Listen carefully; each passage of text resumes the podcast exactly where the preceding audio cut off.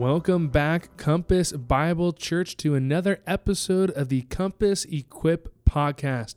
This is Pastor Evan, and I'm joined with Pastor Hayden. Here I am. Here you are. I am here. We're both here. Well, here at Compass Bible Church, we exist to make disciples. That's what you kind of talked about this Sunday. I did. Sure did. By reaching people for Christ, teaching people to be like Christ, and training people to serve Christ in everything that we do here at Compass Bible Church, including this podcast and everything in between, is to fulfill that mission of reaching, teaching, and training. And if you have any ministry ideas that don't fulfill that mission, They're, you, they're good. they're good. They're They're ideas. There it is. We just may not do them, We're just going to reach, we're going to teach, and we're going to train. and we're going to train. All right, Pastor Hayden, you just preached a sermon this morning on Sunday on prayer and evangelism on the sermon title Intentional Interactions out of Colossians 4, verses 5 and 6. And let me read that right now. It says, Walk in wisdom towards outsiders, making the best use of the time. Let your speech always be gracious, seasoned with salt, so that you may know how you ought to answer each person. All right, Pastor Hayden, what is the one, the main thrust, the main focus of the sermon as kind of a recap, but also what are some things that you we missed because you just ran out of time? Yeah, the focus that you guys heard on Sunday morning was that we must intentionally interact with every outsider that is non Christians that we specified during the sermon. Uh, we should interact intentionally with all of them by using our life, our time, and our speech specifically to win souls to Christ. There's a lot of things that we can do with our time, with our life, and with our speech that can be good things, um, but in the text, we are focusing specifically on the need to use those things to win souls to Christ. And the two points that came with a uh, myriad of subpoints were number one, live out your faith with intent to intentionally uh, live out our faith in such a way where it is on display for all to see and where it is explicit and where it is applied in the sense that it's not just something uh, that we keep internally, it's something that we make evident in the way that we speak, in the way that we live, which brings me to my next point. Point number two is we need to speak to win souls to Christ. I know there are a lot of ways you can speak, there are a lot of things you can talk about, uh, but what we need to understand biblically is that our words ought to build up, and to encourage, and there is no better way to build and encourage people than to win souls to Christ. Uh, and our speech, even as verse 6 says, it needs to be full of the grace that is of graciousness from a human perspective and full of the grace of God through the gospel. It needs to be seasoned with salt uh, in a way where it's flavored and it's uh, tasteful and tactful. Uh, when we give out the gospel and even when we speak to people uh, in, in every day, even when the gospel isn't presented, those things need to happen, but they definitely need to be happening when we are preaching the gospel so that you may know how you ought to answer each person. It needs to be full of the grace of God, full uh, of tact and flavorful, and it needs to uh, be specific to the people. You know, the gospel doesn't change, the message never changes or wavers, but we know how to talk to different people because of the different circumstances that they may face, and the gospel can hit them in a contextual way if you would just take the time to know how to answer them where they're at. So, what is the danger if we do not apply this sermon? Yeah, uh, the danger is, is something you see all the time in churches. Uh, either you've never been able to put your finger on it, or maybe you've just never articulated it out, uh, you know, publicly. Uh, is it when we don't do these things and we don't uh, prepare to interact with people intentionally when it comes to the gospel? Uh, you have really weak churches. You know, you've probably been to churches, or you know, I pray it's a church that we don't become, and we're always in. We're always at risk in becoming a church like that where there's not a lot going on in the church. You know, it's very rote, it's very liturgical. We're just hearing, we're gone, we're hearing, we're gone. I say hi, I say bye. Uh, and you really lose the, uh, I would even say, the flavor of, uh, of the church, of, of, of a biblical church, where you see people's lives change dramatically and you see people won to Christ. Uh, and, and really, it is one of the biggest downfalls of the Christian witness is when we don't intentionally uh, interact with people with the gospel, and you just miss out on so much. And I know so many times you can't put your finger on it when you're in a community of believers uh, that don't do these things intentionally. But I know for a fact you know a difference when you enter into a community of Christians who do these things. It looks different, it tastes different, Uh, and as a matter of fact, it is different, not in the gospel proclaimed, I hope, but just in the way that we take it serious. And you see people baptized and you see people give testimonies of repentance and faith and you like and you say to yourself man i want more of this and so you know the danger is you get to miss out on that and you know we talked in the sermon even about being a good steward and you know missing out on the rewards that god has for his faithful servants and that we uh, shouldn't be those who have been given so much and then we do so little with it, like the unfaithful servant that we've seen in the parable of the talents. We need to be the kind of servants that take what God gives us and produce fruit with it. And you know, and that is the most biblical, godly, precious thing that we can do with the gospel is to produce a return uh, with the kind of uh, conversations that we have and the lives that we live that propagate the gospel message. So you mentioned in point number one that we need to make sure we're living this out with intent. And that's how you even began the uh, first service sermon about making sure that we're intentional with every part of our lives to make sure that we're doing this. Now, you know, I've worked in jobs that was not involved in the church. And so how can we as to live intentionally with our, our neighbors, our secular work or, or school or just how can we be intentional? Sometimes I'm, you know, I was feeling convicted. My, you know, I'm flying by the seat of my pants sometimes, mm. and I need to make sure I need to slow down and be intentional and plan this out. How would you try to help our people understand a little bit further as before we move on? Yeah, I think you keep saying the word over and over again that fixes the problem, and it is intent. It is intentional. Like you know, if you're if you're going into uh, you know your your finance company uh, and you have no uh, intent to share the gospel, you can spend the next 20 or 30 years never sharing the gospel because you're not being intentional. You're being passive, you're being implicit at best, uh, and you're, you're not spending time looking at all the situations in your finance department, which, you know, there are so many words. You come from uh, an education and a little bit of a background in the workplace where you were working in, in a kind of financial environment, and you just think of all the biblical words that have to do with finances. It doesn't take long to figure out how I can turn reconcile and to redeem into a into a gospel conversation. And it just comes with the intent. Do you have an intent to share the gospel? Because if you have an intent to do it, and that's what you are going to do explicitly, you're going to find a lot of ways to do it. And you just have to pay attention and to spend time and nurture the kind of uh, mind and heart that is necessary uh, to live intentionally when it comes to the gospel message. That leads right back to, and leads right into, excuse me, uh, my kind of second question on your sermon uh, under point number, I believe, actually still under point number one. It's making best use of the time. It's that uh, Greek word that you, you broke down for mm. us in terms of purchasing it. So, how can we, maybe a practical example, repurchase our time to use it to advance the kingdom? Yeah, I mean, you're going to find, again, and it's all about, it, it really is passive and active. Like it's just a relationship between you can just let every moment pass you by and do nothing with it. And the problem with that is in most ministries, most churches, and most families, no one's going to bat an eye about it. You know, no one's going to say anything about it. But when we look at scripture, it talks so much and so consistently about the need for us to use our time uh, wisely when it comes to the gospel. And I mean, and practically, I mean, it's it's literally just saying, hey, uh, you know, as I am living my life, as I'm going to a restaurant, you know, I, I have to eat. I got to eat. Okay, well, how can I redeem my eating for the gospel of Christ? Well, I have a waiter. I have uh, somebody that busses me to one table to the next. Right, I'm interacting with with uh, waiters and waitresses. I'm interacting with, uh, you know, if you're at a nice restaurant, you even got somebody who takes your car. What are those people called? valets. valets. I don't know nothing about that, but I mean, the problem is, I mean, even in the waiting, right? You got to wait. Oh, we got a 30 minute wait. Well, what are you going to do?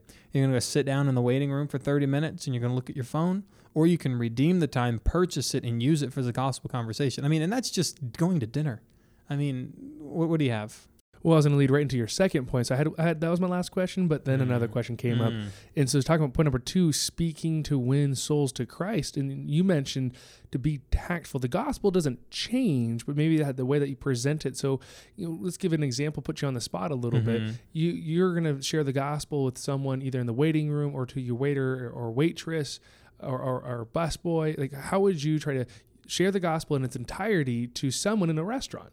Yeah, I mean, you, you got to ask questions, right? And you got to be you don't, you don't have to be a professional question asker, but I mean, when you ask people questions, you know, hey, you know, uh, especially for those of us who came to plant a church here, but even those who didn't move here. I mean, hey, you know, are you from New Braunfels? Hi, how are you doing? You know, oh, hey, uh, I moved here three months ago. Well, hey, what brought you here? And you talk about work, uh, and they're going to ask you, you know, what are you doing here? Well, you know, regardless if you moved here to plant the church or if you're just here, you're still here for one purpose, and that is to build God's church. And so, even just right in that situation, if you're being intentional, you can say, you know, I'm here and and uh, we've planted a church and we plan a church because we know that places like this need a Bible teaching church. Do you go to church?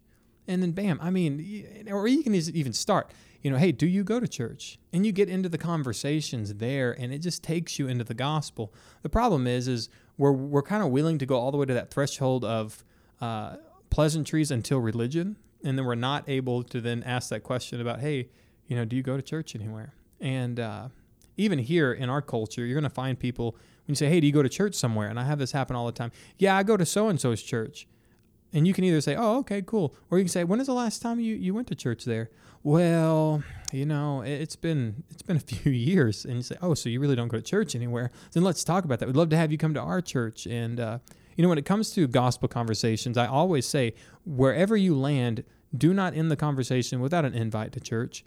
Because oftentimes, you know, people may either reject your gospel or uh, may put it off, but when you give them that invite, it gives them a continual invitation every single week to come hear the gospel. And I can't tell you how many people I know who came to Christ because of that. And so, I mean, there's just a few examples on the spot of how you can give gospel conversations with people and always leave them with an invite to come hear more. And just a reminder to encourage us all to do this. It's sometimes a scary thing to do.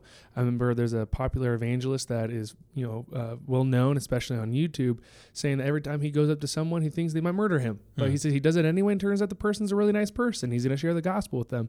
But to remember this truth found in Luke chapter 12, about how not to be anxious anxious about what we're going to say to defend ourselves, but instead to trust the Holy Spirit and knowing that He will teach you in that very hour what you ought to say, and to say, I'm going to be faithful to open my mouth and to share the gospel, to be able to deliver the bad news, the good news, and the right response to others, knowing that it's going to be God who is going to speak through me to be able to articulate the truth in trusting in God and the Holy Spirit to convict that person to lead them to Christ.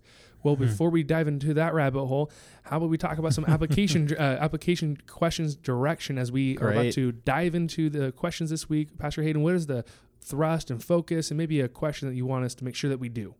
Yeah, again, with application questions, it derives its name because of what we want you to do. We want you to apply the questions to your life uh, into your situation and then share that in your life group.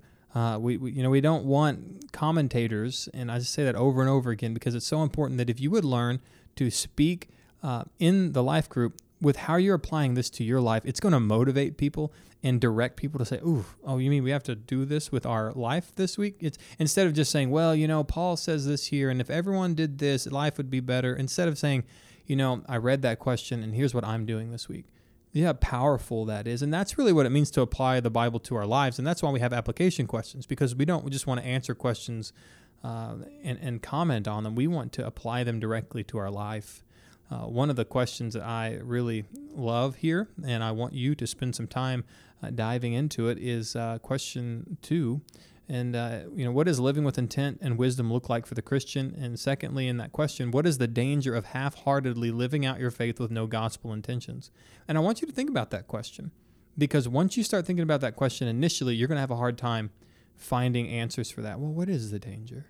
But I want you to look and, and search Scripture and find examples like the parable of the talents, or you know, like uh, the Scripture that I you know pulled up there in Philippians two you know, being proud uh, that we didn't run and labor in vain, and find things like that. And you really find and, and see uh, that there's a lot of places in Scripture that talk about uh, the dangers of half-heartedly living out your faith with no gospel intentions. I know that even the church in Laodicea, there in Revelation, it talks about, hey, you're not hot or you're not cold, and I'm going to spit you out of my mouth. Right? Hot water is good for something. Cold water is good for something. Luke water was good for nothing, and that church, in lack of better terms, was good for nothing. And Christ is going to vomit him he's going to out. spit them out, vomit them out. And so it's like, man, we have to see the danger of half-heartedly living out our faith with no gospel intention? I think it's a great question. I want you to spend a lot of time on that one. All these are great, but I really, uh, that one resonated with me quite a bit.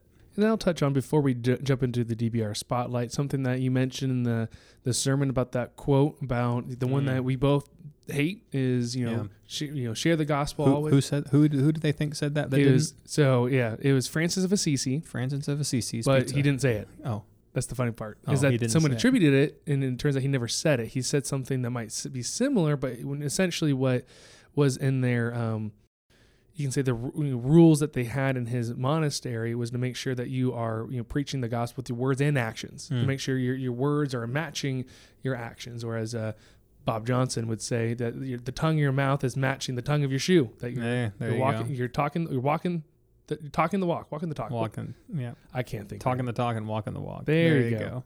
But yeah, it's Francis of Assisi. He did go. not say and he didn't say it, and neither should you. You know, and yes, our our walk should uh, imitate the the speech, but the gospel is a proclaimed message. Kerusso, we talked about it over and over again in service, uh, and it is a preached message, and that's how people come to Christ through the spoken word of the gospel of Jesus Christ.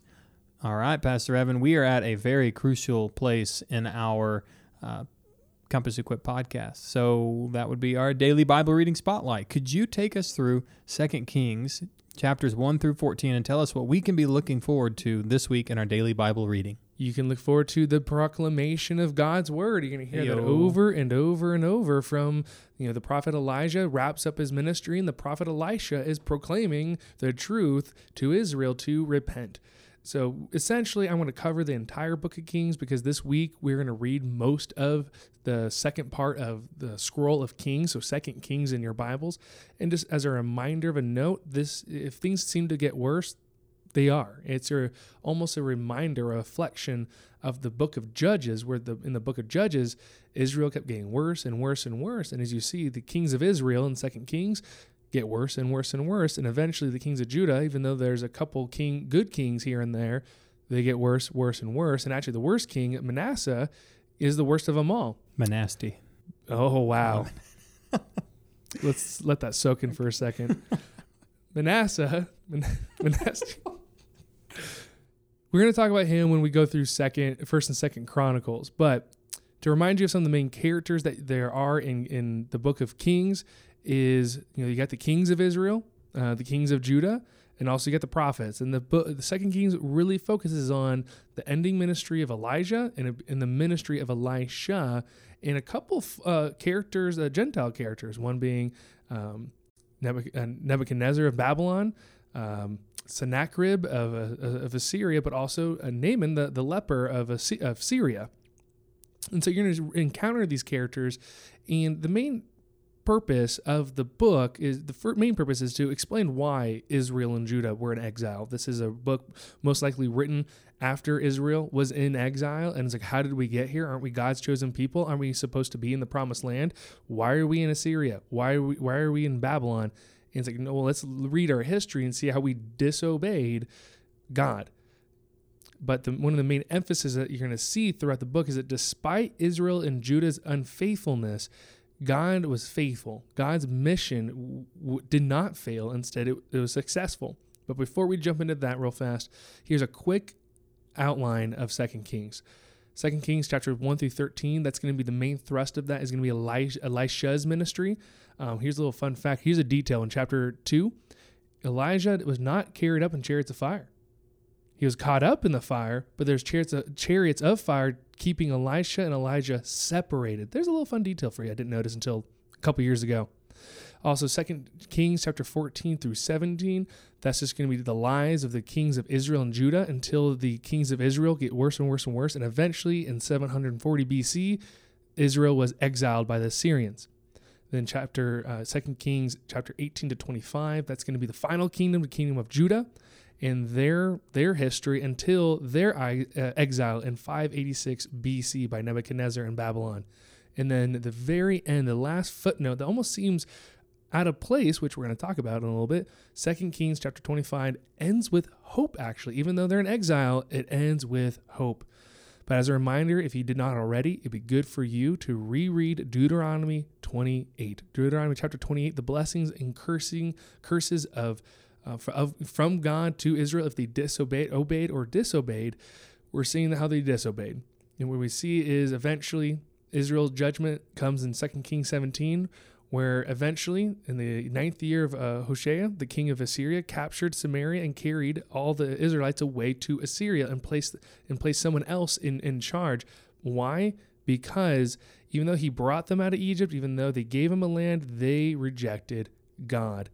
Even though, and also he warned them. He sent the prophets to proclaim, to use their words to say, You need to repent, turn from your evil ways, and keep my commandments, keep my statutes in accordance to the law but they were stubborn and uh, just like their fathers and did not believe in the Lord. And so they were judged and placed into exile. And eventually, as we see in 2 Kings 24 to 25, we see Judah's judgment as they were taken into exile because they followed Israel's path and rejected God. Even though they had plenty of warnings from the prophets, they still rejected God.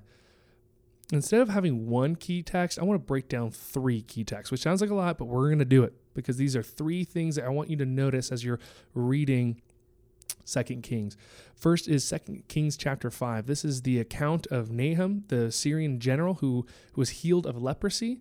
And the point is that here's a man, a pagan, a guy who does not fear God, a guy who is actually attacking God's people, coming to Israel to be healed. He turned he comes to Elisha because he had a slave, a woman slave that said, "Hey, there's a prophet, a man of God in my where I'm from."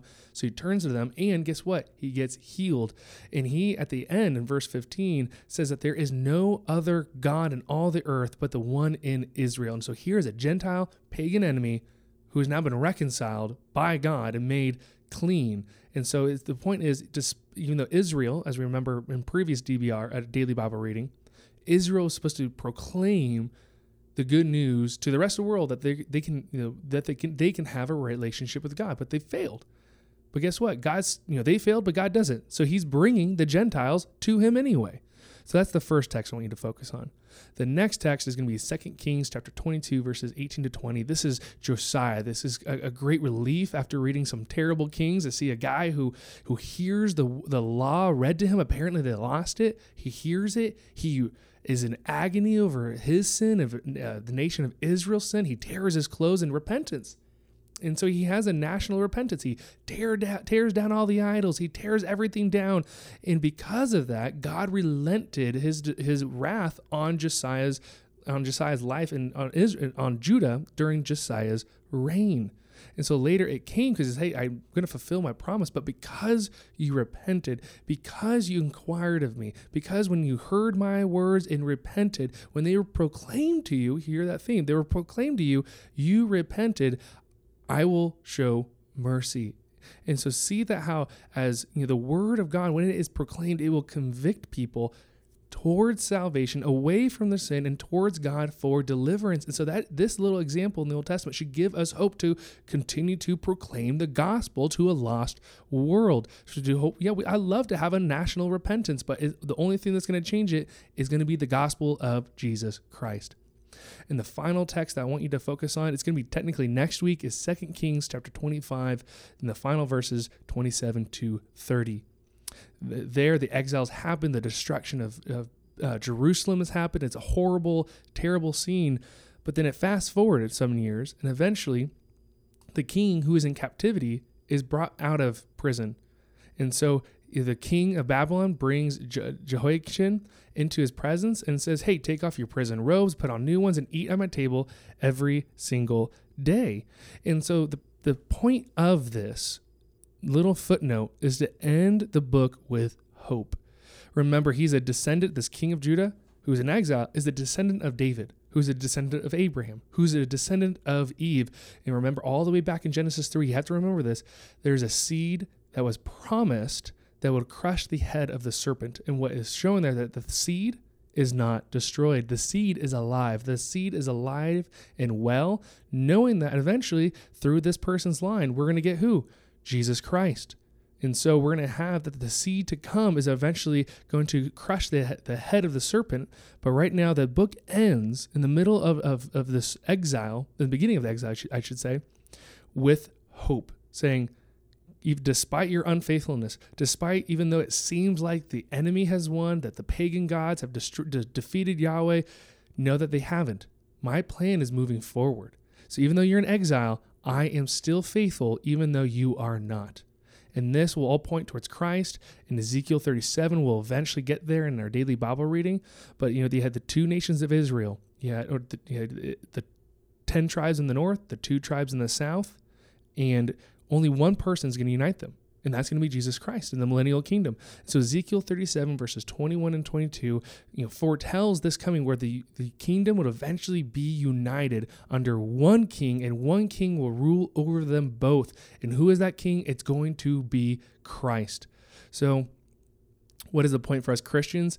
Is to remember these words in John 16 verse 33 that as for Israel, they're supposed to have hope in the situation. You're in exile, you're defeated, but have hope in God. I am still over, I have overcome the world. And that's what Jesus told his disciples. And he wants us to remember that even though we have tribulations, take heart.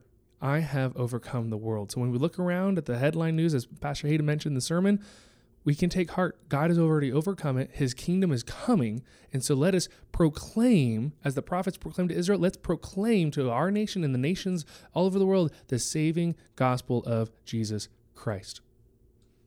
That was a great daily Bible reading spotlight. We hope that is an encouragement to you as you are diving in each day to your uh, daily Bible reading. We're going to jump in uh, briefly to our current event. And since we've been talking a lot about prayer and evangelism, we thought we would uh, dive in a little more deeply into the topic of evangelism. And remember, if you have not been with us over the last couple weeks, evangelism comes from the Greek word evangelion, okay, which you see translated often in the uh, New Testament as the gospel. And so for us, evangelism is just a transliterated word that means gospel, which just means good news. And so, what we're doing when we evangelize is we are giving the good news of Jesus Christ to the world. And so, since we see that evangelism is such a large message, we want to help you guys and give you tips and resources on evangelism. And so, a couple of tips I would give you I, remember a while back I created an evangelism pamphlet that kind of gives a little bit of guidance on uh, on evangelism and how we can do it really, really well. And uh, some uh, some tips I even wrote down on here was you need to understand why people don't evangelize. You know, we have fear and rejection, uh, lack of time, time commitment. Now, these I say are reasons why they're really excuses of why we don't do evangelism more. Uh, but the third one here is apathetic and nearsighted. Like you're not looking uh, at what God's will is, and nor you know people say uh, nearsighted because you're not looking at God's big picture. Because at the end of the day, uh, if you understood the impact of the gospel and you could look ahead at what God has for those who love Him or called according to His purpose, those faithful stewards of the gospel, you would do this in a heartbeat because the reward is so worth uh, the cost. And then a lot of people do not feel equipped, and uh, often a lot of people will use this, and it's always true. We could all be more equipped, but at the end of the day, we need some simple things, some simple uh, help to be able to share the gospel effectively.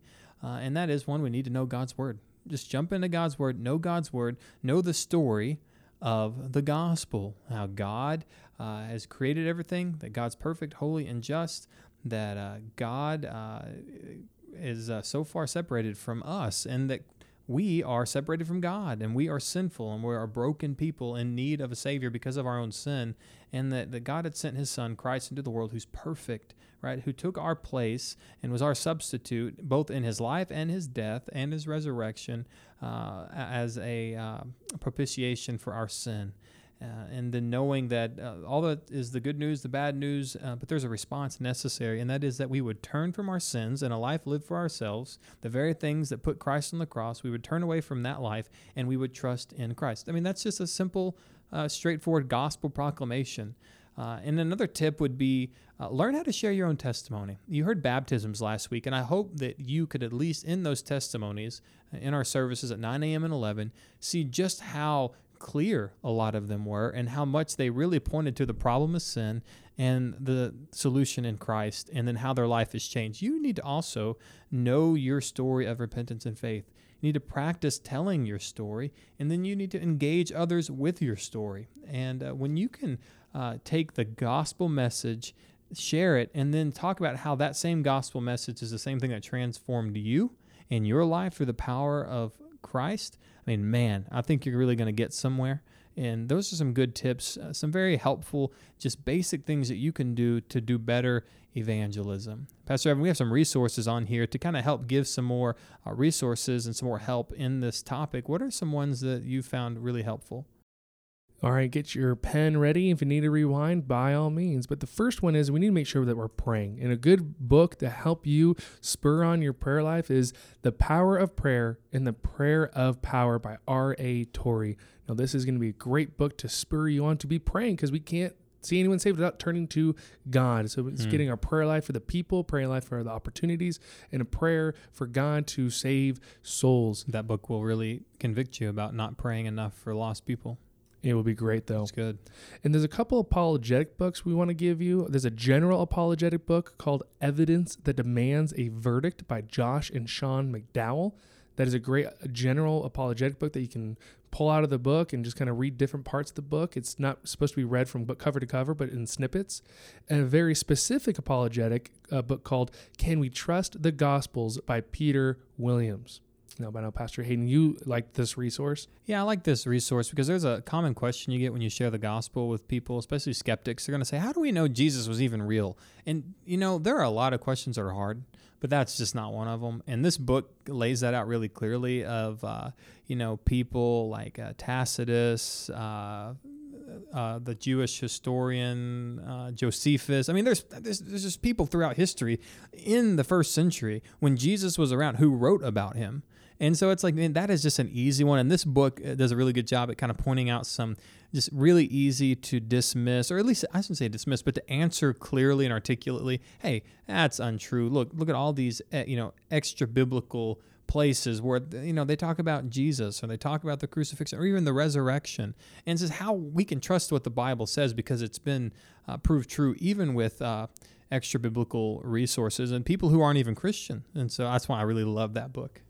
And here's three more kind of more about evangelism. One is how to have a conversation. It's called Tactics by Greg Koukl. Essentially, the best part of the book is how to navigate a conversation.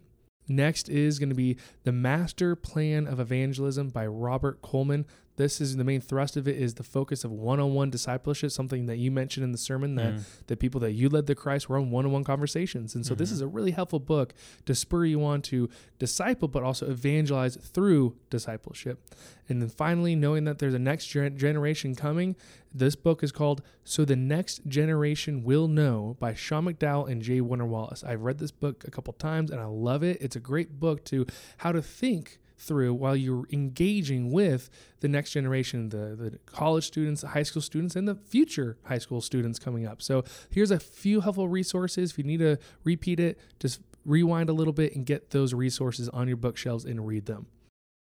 All right. So to end our episode, we have some really big announcements that we want to continue keeping in front of you guys as you uh, embark on this journey with us here at Compass Bible Church.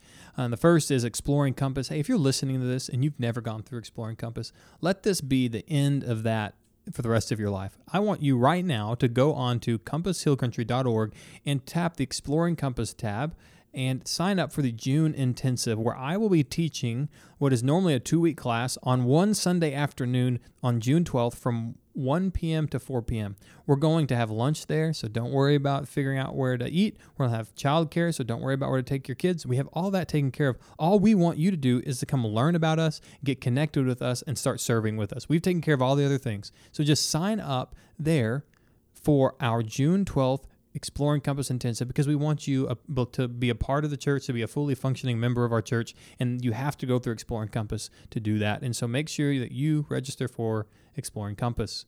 Next, we have our partners graduation dinner. We have a lot of people registered for this, so I'm assuming pretty close to all the people who've graduated are uh, registered for this. But if you maybe are under a rock or you just don't didn't know we were talking about this over the last four weeks, you're invited to join us for a celebration dinner on Sunday, May 15th at 6 p.m.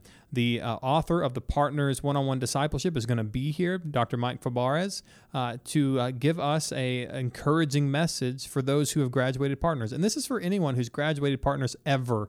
And so if you were 30 years ago graduated partners, which I think would be impossible because partners wasn't around then, but uh, still, if you've ever graduated partners, even if it wasn't here at our church, you are invited to come and celebrate at our partners' graduation dinner. Childcare will be available for infants through fifth grade, but you need to register in order uh, to have a place apart set apart for your child.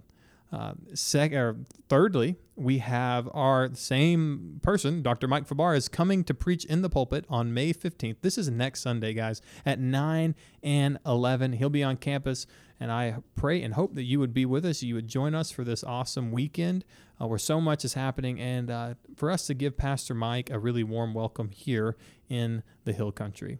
But Pastor Evan, we got a, a big announcement that we released this morning in our services. Uh, what can uh, our kids and students be looking forward to this summer? Well, for the next generation, we have some summer camps planned. So parents, uh, block off the calendar. If you had plans, cancel them and put this in there. Register. Registrations are now open for all camps. For Compass Kids, we have three summer camps coming up. We have a science camp on June 21st to 23rd, an art camp on June 28th to 30th, and then Camp Compass, our VBS uh, type camp, on July 12th to 15th. And all of those are for incoming first to fifth graders, and registrations are now open. So invite all the well, invite all the kids, register your kids, and let's get hundreds of kids to come in here to not only have fun and get connected to the church, but to hear about the saving gospel. Finally, we have the student summer camp called Revival. We want to see revival in this next generation, and we're going to be, Pastor Hayden and I will be at the camp teaching the students about Logos. Now, not the software, but the word. It's the Greek. It's Greek for the word. And so we're going to teach the students how to take God at his word. So save the date, July 20th to 23rd. It's at Car- Carolina Creek near Huntsville, Texas. And that's for incoming sixth graders to 12th graders. And we want to get as many students there knowing that the gospel will be preached, that students will get saved, and students will grow in their faith. So registrations for all that is online at compasshillcountry.org. So make sure you go to the kids page and the student page and register the students and kids and invite to bring their kids and students to camp. We're so grateful that you joined us on this episode of the Exploring Compass podcast, and we look forward to seeing you guys soon.